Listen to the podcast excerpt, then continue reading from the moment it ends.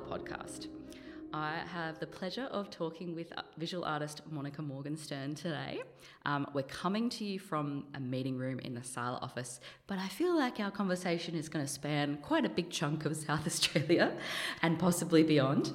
Um, before we get started, I just want to acknowledge the Kaurna people as the traditional owners of the land that we're meeting on right now and pay respect to elders past, present, and emerging.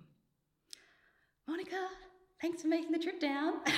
thanks for having me. So exciting. Um, I don't know where to start. You've got so much going on. I think you're very busy generally, showing and, and doing things all the time. But um, I guess we should start where it's logical to start. And and I think maybe if you could tell us how you found your way to visual art, that would be great.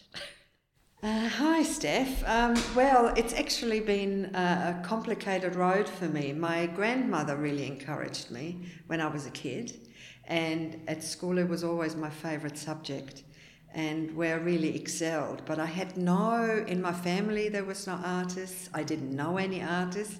I'm actually from a really small town in Germany, from the country, and there was never really a vision of what an artist might be, or that there even is such a thing yeah, as, you could do as that. a professional yeah. artist, you know.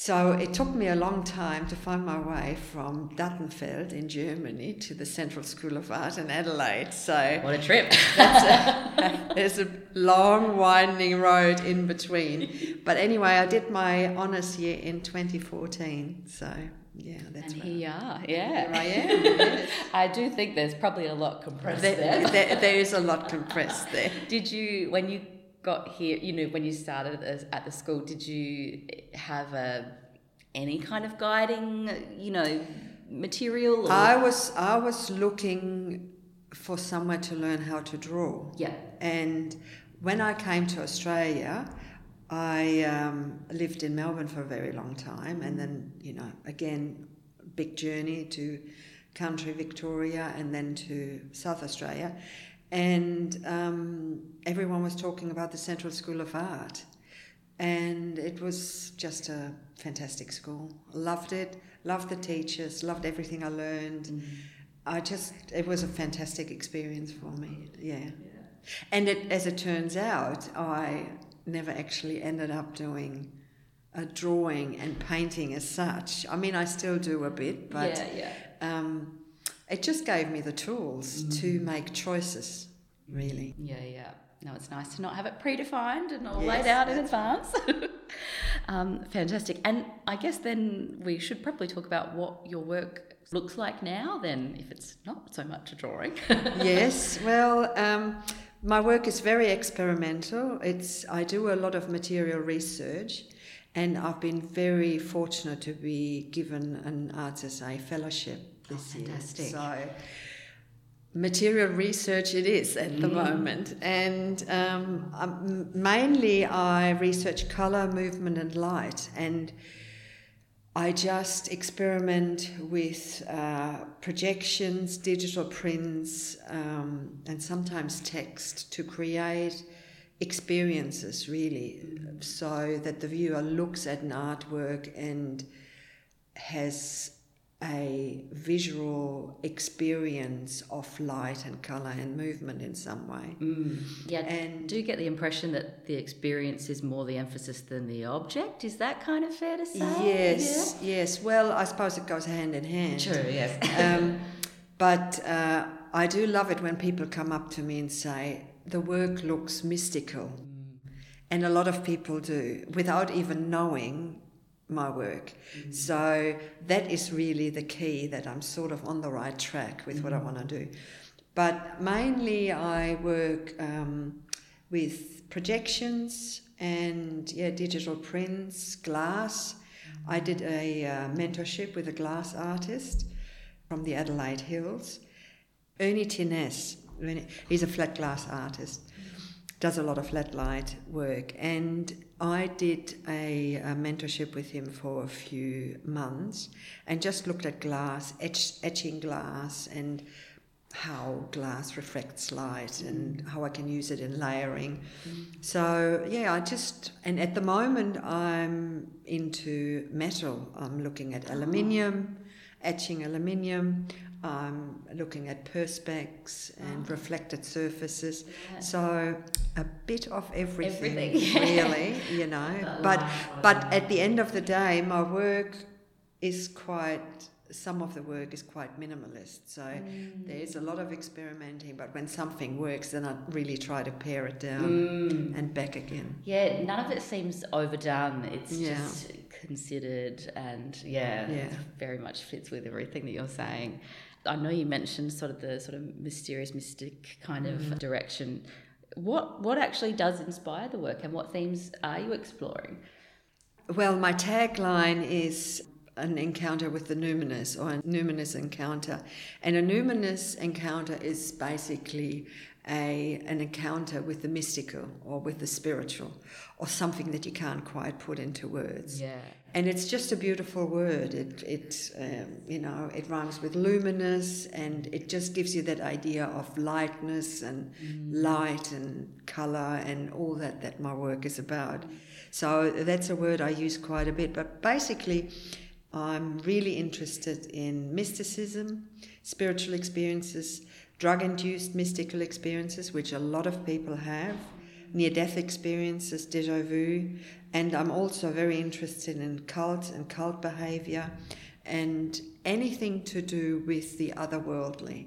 And I interview people about their experiences, I talk to them, and all that sort of feeds into my research and into the work that I do. Great. And what a privilege to be trusted with those experiences. Yes, very much so. And they are so interesting, and we all have them.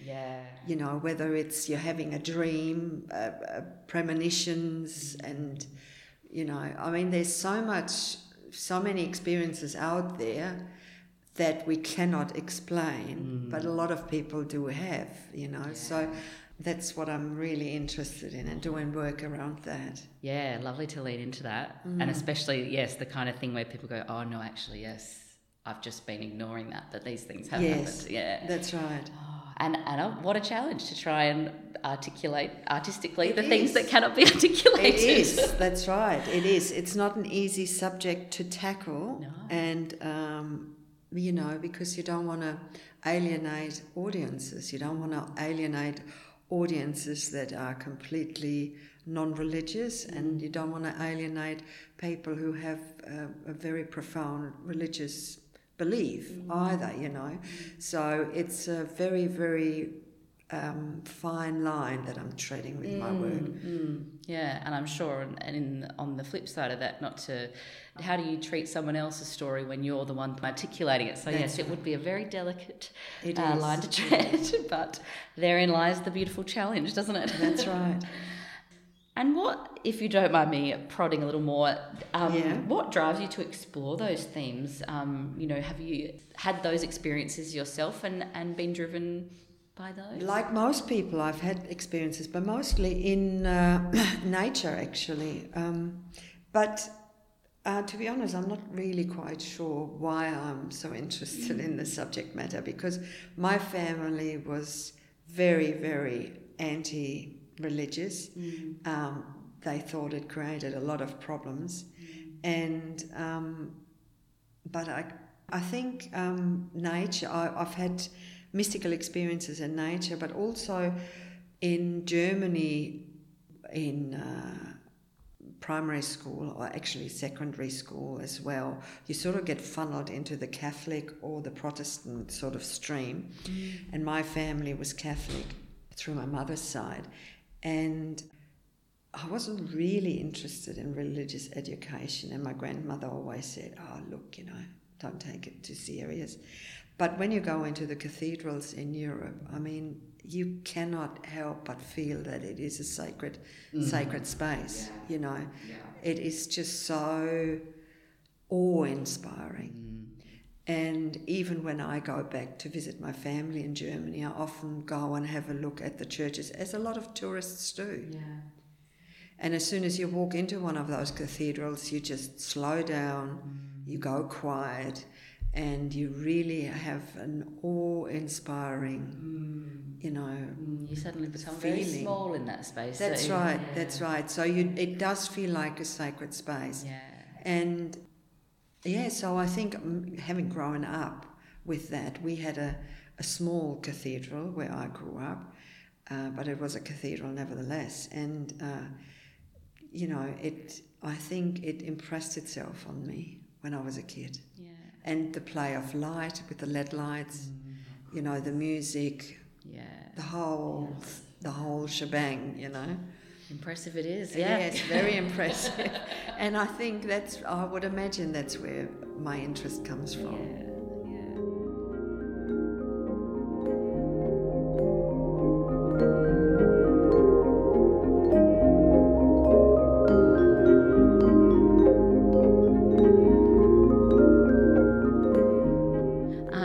Got a, a really big show at the Barossa Regional Gallery as we speak called Wordless Silence. Can you please tell us about that? Um, a bit of what it sort of looks like and lay out different types of, I imagine there's more than one type of medium and material going on, so please tell us. First of all, I want to thank uh, Rowena Sloan and Cara Boom, who have actually given me the opportunity to show there.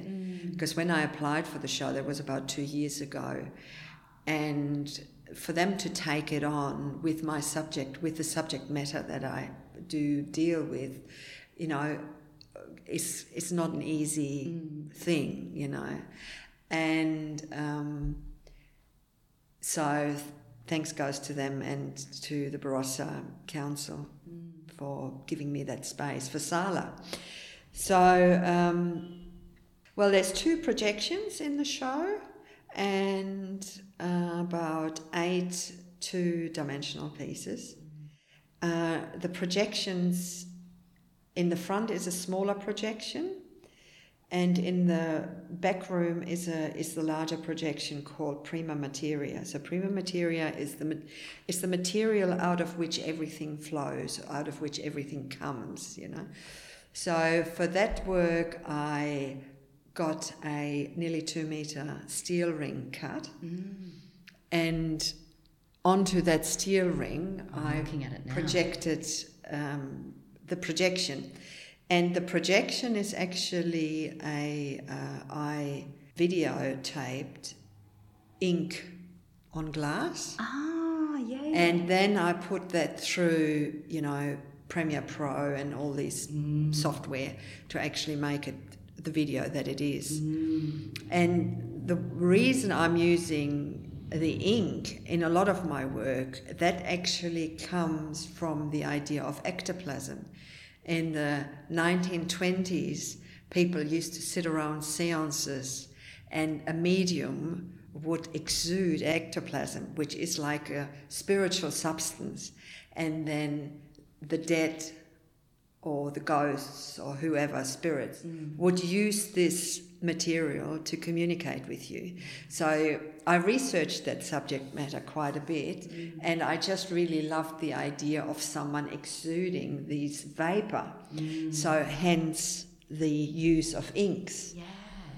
So for this work, I also engaged Jerome Lyons, who is a musician and instrument maker from Meadows. Oh, wonderful. And he did the audio for the work.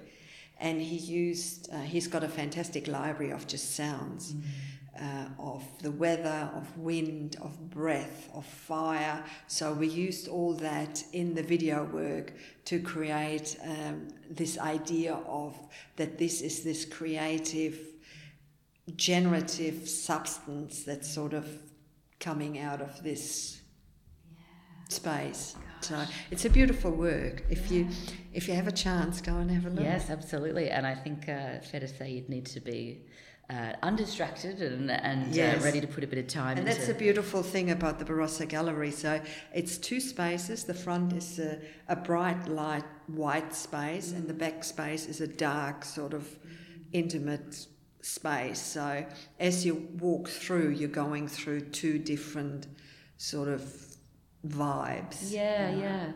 What a great space to yeah to be able to work within. That's that's fantastic. And then um, for the 2D pieces in the front, I've used mirror, aluminium, and perspex to create sort of pieces that play with light and reflection. And then in the back section, with the video work, I've got uh, four pieces, ink on aluminium, etched aluminium.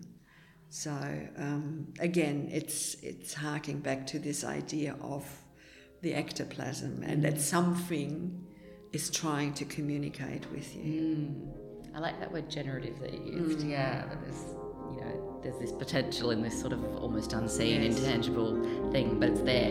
You know it's there.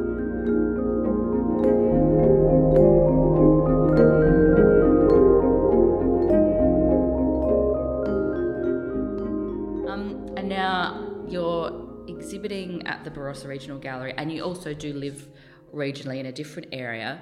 And as we've heard, have travelled and, and lived in many different places. Um, does the I know that your childhood where you were living there has an influence that you've touched on, but what about where you live now? Does that have any influence on your work?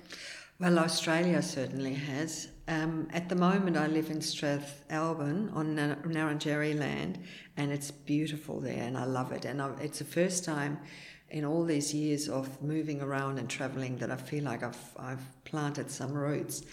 But before I came here, I actually lived at uh, Sea Lake in a Masonic lodge for about four or five years. And um, Sea Lake is um, the area of the Boorong people, and the Boorong people were actually stargazers. So there's quite a bit of law around um, Lake Tyrrell and the Boorong people. Anyway, I lived in Sea Lake, which is only 10 minutes from um, Lake Tyrrell. It's one of the biggest salt lakes in, in that region, uh, 270 square kilometers, I think. And uh, that's where I started to paint sort of the colors of the sunsets and the moonrise.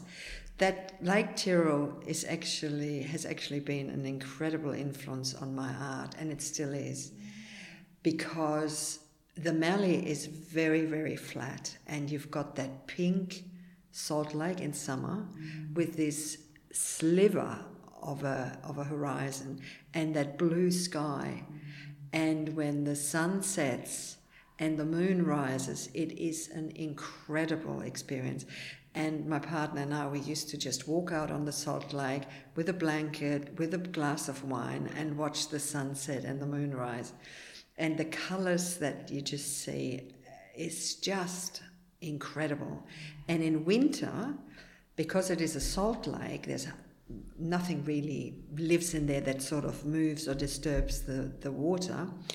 In winter, if you go out at a moonless or a new moon and you walk out onto the water, you get a complete reflection of the sky. Oh, wow. So you feel like you're in this, this dome surrounded by stars. It is really, really incredible. I think tourism has actually found it and they've now put viewing platforms on it. But anyway, uh, when I used to go there, it was completely undisturbed and was the most incredible place to be. And that's where I actually started to paint. Mind you, the paintings, they were just really bad.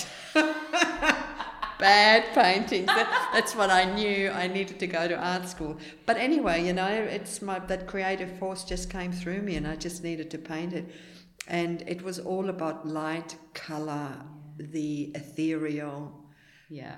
uh, and yeah, the mystical encounter that I used to have out there. Yeah. You know? And surely it's kind of nice to not be able to uh, capture it in a way that you were satisfied with straight away, that you it really was a challenge to try Yes. and, you know, I think there's something satisfying in that, Yes, surely. yes, yes. And then, of course, the building, you know, it was a Masonic lodge, it was a square building. And most of my work is square. I think that's got a lot to do with it. And the Freemasons, they really have a strong directional sense of the building and how they position it. So the south, north, east, and west. So they really often talk about the forces of the different directions. Mm-hmm. And again, it's like a cathedral. You walked into the Masonic lodge and you knew it was a sacred space. Mm-hmm. You know, so this again, this really awe-inspiring feel, you know. But mind you, like the building we are in here, they are so cold in winter. Yeah. It, I just couldn't get it warm. It was a real challenge to live in live there in winter. But anyway, I lived there for about five years, and um, then we moved to Castlemaine and Bendigo, and then eventually we came to South Australia. Wow, what a journey. Yes. Gosh, and yeah, it sounds like you've just collected and collected experiences. And, Yes, yeah, very much that- so. Lovely that they were profound enough to have an enduring impact. Oh, they have. They have. And the colours that I sort of work with in my work have a lot to do with, you know, the uh, natural spectacle of that place.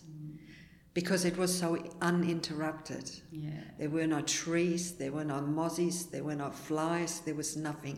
It was just colour and space, you know. And that is something as a European you just don't experience anywhere else. really. Yeah, what a thing to behold. Gosh. Yeah, no, it was beautiful. Ah, amazing. That's so awesome.